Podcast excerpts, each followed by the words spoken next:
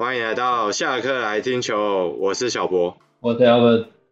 OK，又到了我们这周的本周回顾了，是，我们又过了一个礼拜，那上个礼拜相对来说很和平，天下太平。对，现在就是一个呃一强四弱的情形啊。对啊。进入到下半季，好像呃乐天桃园还是很猛，然后统一狮就默默的开始变得好像变变成某个蓝色队伍上半季的样子。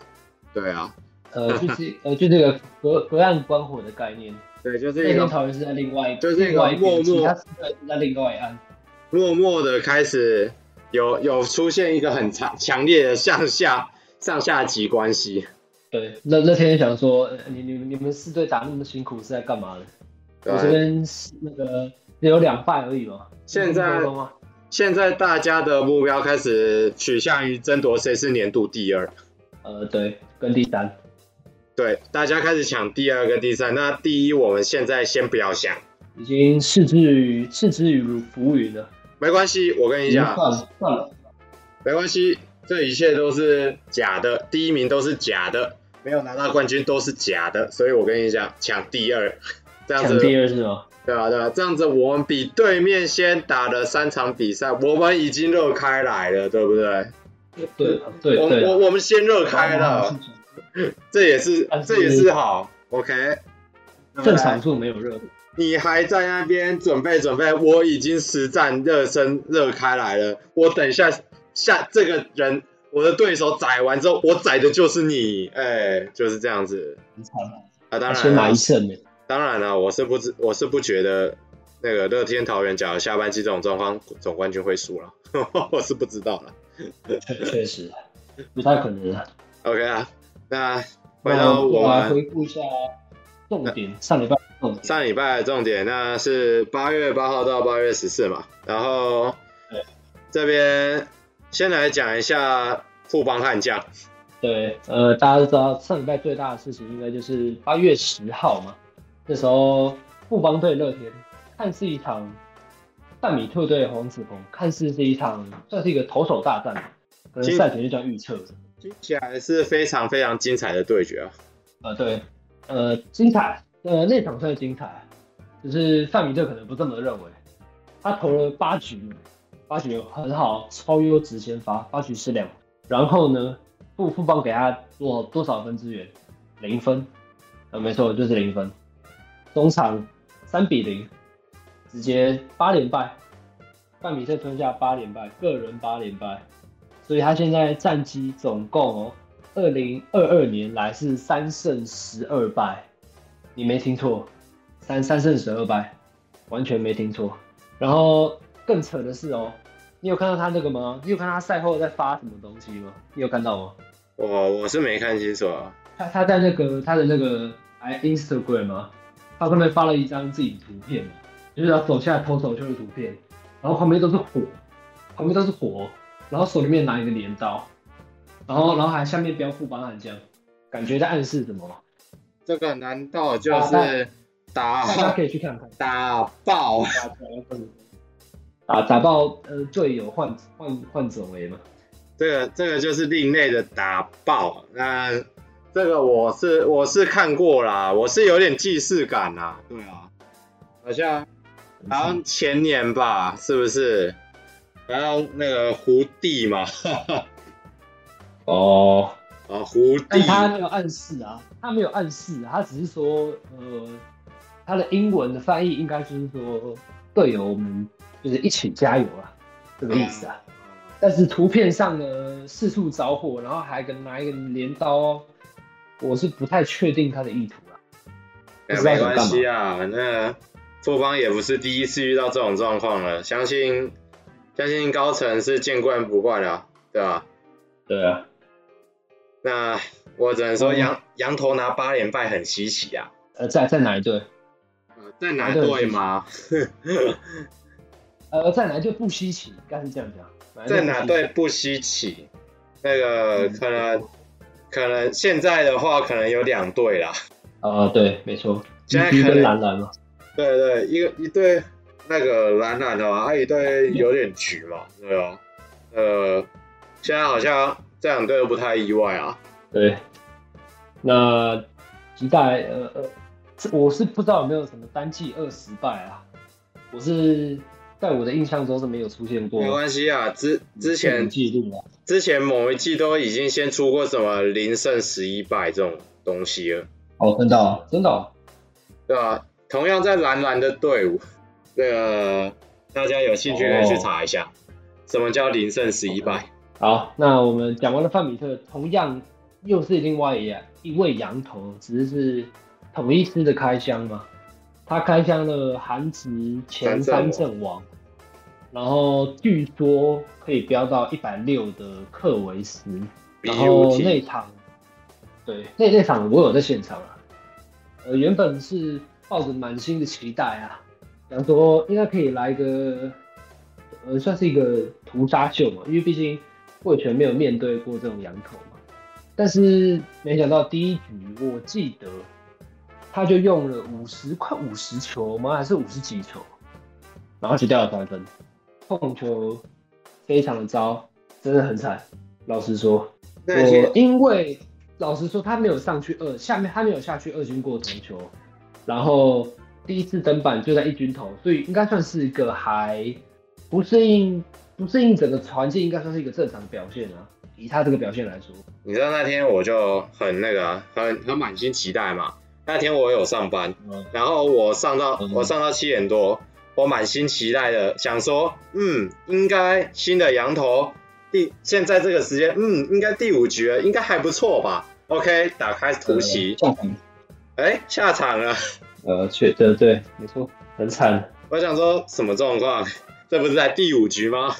哎，这个我只能说啊，当然你要说在日职跟在韩职能投出或打出好成绩的人，到中职能不能再复制一样成绩，这永远都是一个问号。对了，就算你大联盟资历再好，你到中职也不一定会变成一个屠杀等级的存在。对了，甚至可以说，像德保拉或布雷克这种没有上过大联盟的投手，他们反而在中职反而是独霸一方，很惊讶。对了，但是以他前后三局，因为他只投四局嘛，然后后三局。其实控球是有回稳的，然后只可惜，因为第一局用球数实在是太多，然后到了第四局，他大概就用了，我记得是一百一百球左右了。然后反正也想说第一次开箱嘛，就让他就是投这样就好了。可能原本也有设定球数吧，所以让他第四局就下去了。所以总归来说，应该算是一个中规中矩吧。我觉得中规中矩。我觉得下一次、下一次、下一次先发可能会比较准的。对，因为毕竟第一次嘛，第一次总是比较痛。对，需要啦，需要给一点保留进步的空间啦。没错。OK 啊。啊，那，那我们来讲到第三个，第三个就是也是统一，又是统一，统一也是算是一个三周最佳球员吗。算是算啊，算非常是。那我告诉你，这个人是谁呢？叫扯尔潘杰凯。啊，潘潘杰凯。潘杰凯，讲了这么多个礼拜的沉浸，这礼拜终于换人了嘛？终终于，别队的嘛？别队了，别队。他总共这礼拜哦，嗯，上礼拜了，十五个打数，八支安打，然后里面有一支全垒打。然后打击率超高，五乘三三，你没听错，五乘三三，真的是，呃，很高。老实说，因为他打击率是慢慢，它原本是不到三成吧？不到三成，原本原本好像还有那个两层保卫战的状况。你说，哎，你说，你说三层保卫战还是两层？那个两层两层，他好像在季初季初的时候，好像还有掉到快。哦。快掉到一层的状况，有有有有，然后他好像进明星赛前吧，就直接掉到三层，然后原本是三层以上，然后突然又变到三层以下，然后现在要回来三层，三层一八，对，那潘潘杰凯。解方了，一人解方应该暂时找到了，对啊，那我们的大学长还不能退休，还不行，不行，他必须是亚太棒球村的先发一垒手。嗯，没错，对，没有错。我我们的国庆爷爷是不能退休的，他必须撑到亚太棒球村完工的那一天，而且同意在那边举办第一场比赛。你当村长吗？当天，当天我们绝对到场支持。确实。我绝对到场支持。他他有机会啦，那个最佳进步奖。你说潘杰凯吗？我觉得我觉得他的最大竞争对手就是陈静啊。哦。对啊，他也算吧。要拼进步奖的话，其实说实话，我觉得陈静的进步幅度可能会比较大。但的确啦，潘杰凯在这个奖项上可能会蛮有竞争力的啊。对，而且毕竟最佳进步奖还是要。可能需要看一点战绩吧。我以为你要说看年纪啊。年 年年纪可能需要。想说想说可能比较老一点嘛。有些有些东西，毕竟这个社会还是要尊重一下那个年纪比较大一点的。对。台湾的所以台湾的棒球都是走前辈风格的。对，所以感觉今年就他们两个。也应该也不一定啊，有。有也有可能会有其他的黑马突然下半季直接大崛起嘛，这个也不好说。这个也有可能，一切都是变数啦。但是我只能说，以现在台面上的话，就是这两个在选嘛。对，OK，那我们又要来讲统一了。对，下一个又是统一。那这边统一上个礼拜的最大新闻之一。就是吹哨者被解约了，但为什么被解约呢？因为吹哨者他其实在那这边一直叫他吹哨者好像也不太好，叫 Mike Fires。那他其实在来台湾之前他就有受过腰伤了，那他之后来台湾做体检有验出来嘛？但是这边原本一开始评估可能没有问题，就像布雷克那样嘛。其实他在来台湾。的时候就有被检验出有腰伤，但是那时候医生评估上来说，应该是说没有问题，就是可以投的。可是 Mike Fiers 他在 Blue Pen 就是牛棚的表现真的太差了，最快速度只有到一三三的直球。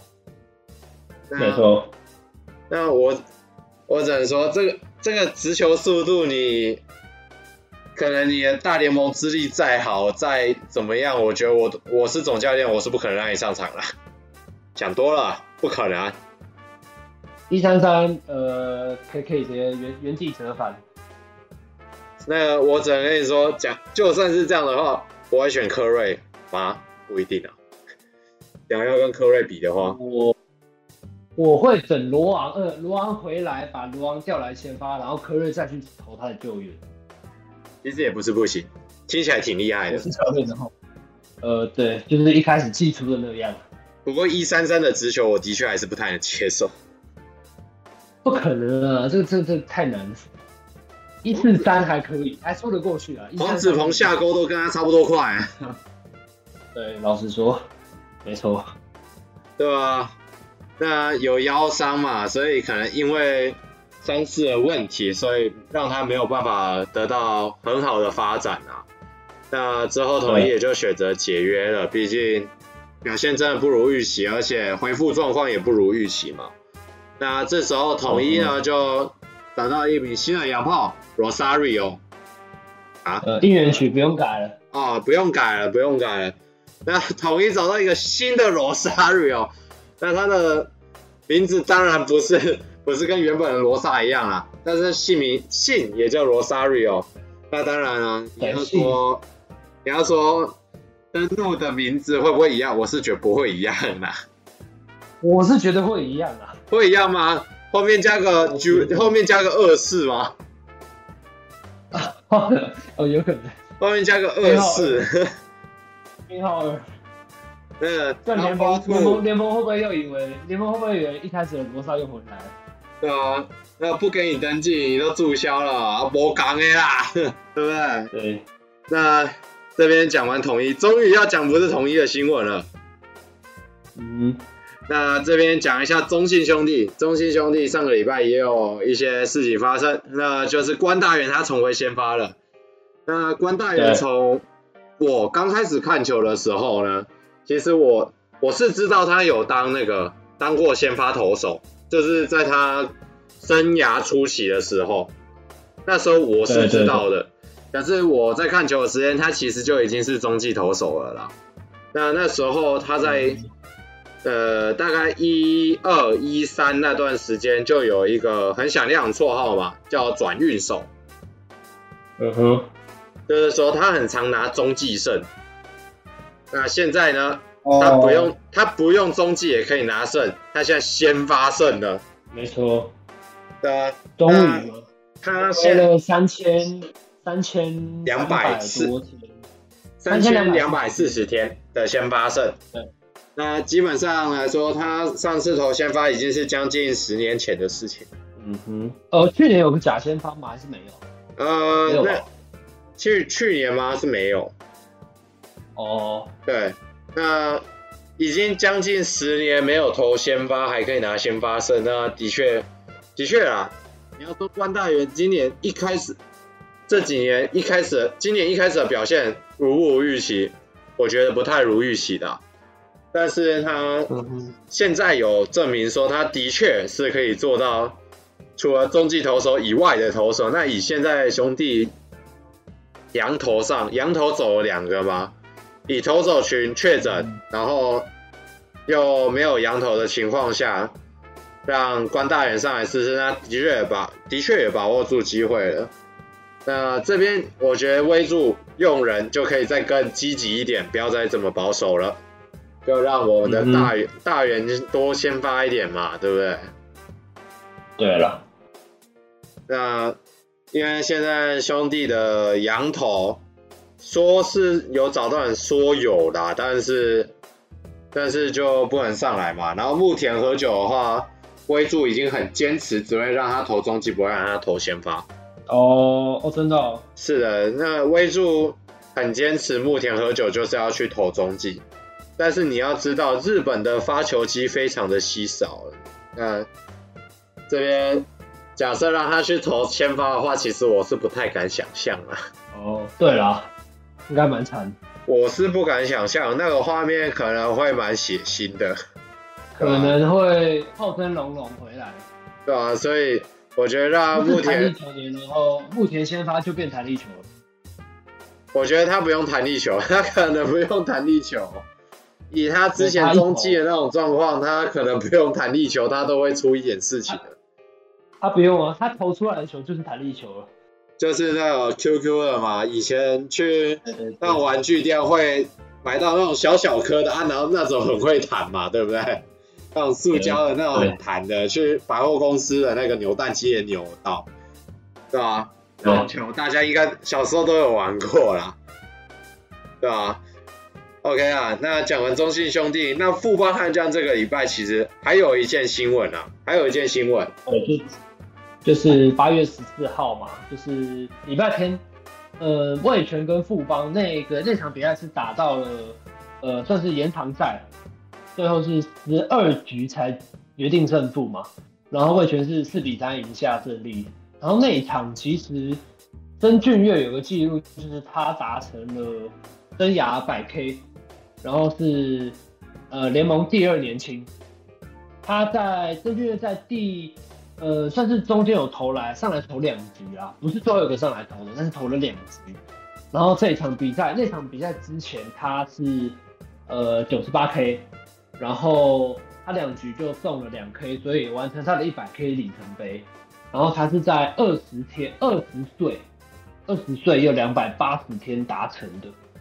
算是史上第二年轻，然后第一年轻呢，也是他的队友，然后叫张耿豪，应该大家大家应该算是蛮熟悉的一个名字啊，就是新农一开始对新农、义大、富邦，然后到现在受伤然后又回来的张耿豪，对，然后他是二十岁又六十五天达成的。那曾俊岳其实就是。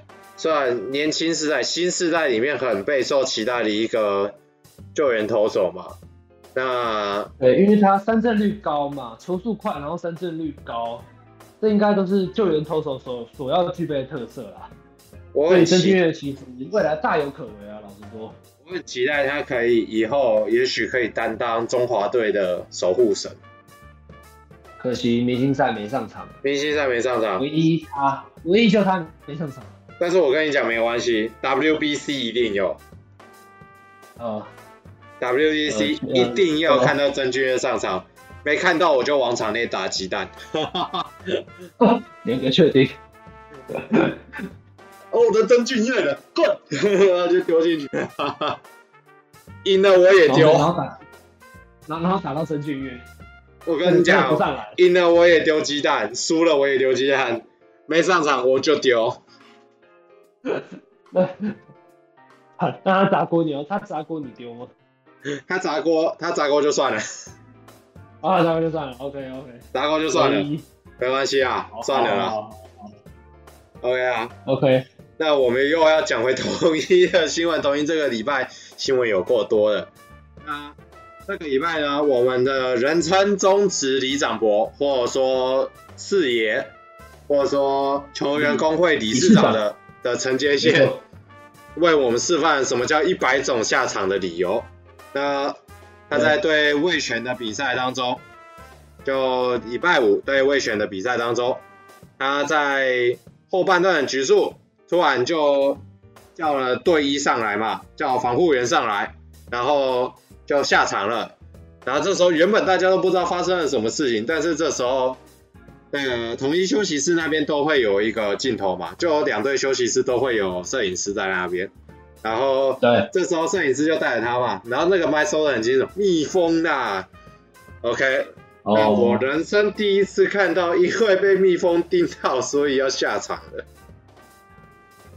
他是说蜜蜂是死在地上。哦，对对，叮完了，因为蜜蜂叮完就是死的那种昆虫，对，好像死在那个天母的人工草皮，我不知道死在哪里，好像是就是草皮上啊。反正这边杰宪就为我们示范什么叫做一百种下场的理由。那蜜蜂牺牲了，牺牲了自己第一个帅哥也也是合理啊，也是合理啊。就这这是蛮那个了吧，蛮蛮惨的事项，算他事项只会很。他是很惨啊，但他定了一个挺帅的人，但是没办法。对啦，但应该也没什么，他也没什么大碍啦，因为六日的比赛都有在上场。对啊，应该是应该是 OK 的。OK，那最后就讲到，不知道这个算桃园还是算乐天，不是吧？这算乐天还是算兄弟的新闻了。那蔡振宇他终于先发了，我们的 我们的蔡 Max 在我们的洲际球场先发了。全台最速男，全台最速男，不管是冲上场还是跑垒，都是最速。对，OK，那蔡振宇在礼拜六系列战跟兄弟系列战都有先发，有先发。哎，没有没有，第一站没有先发，然后第二站是有先发。对，那他在先发的场次里面上场打击的时候，他就被兄弟迷虚报。那大家可能会想，为什么呢？呃，大家可能最对他最有印象就是去冲撞刘雨辰嘛。那当然之后他他事后有说嘛，就他有跟刘雨辰道歉了，就他要打电话给刘雨辰。那毕竟刘雨辰是他古堡的学弟啦，所以他之后也觉得蛮不好意思的，所以就有打电话跟刘雨辰道歉。那他为什么要被兄弟迷虚呢？那就是他另外一个司机啊，就是跑垒推王威成啊。哦，对，因为他在之前的比赛里面，他有一个比较危险的跑垒，是他原本是一颗游击的那个弹跳球，然后他在二垒就直接往三垒冲，那这里这里江坤宇看到他往三垒冲，就直接要抓三垒嘛，那这时候王威成要伸手去 take 的时候，蔡振宇就用手去推王威晨的手套。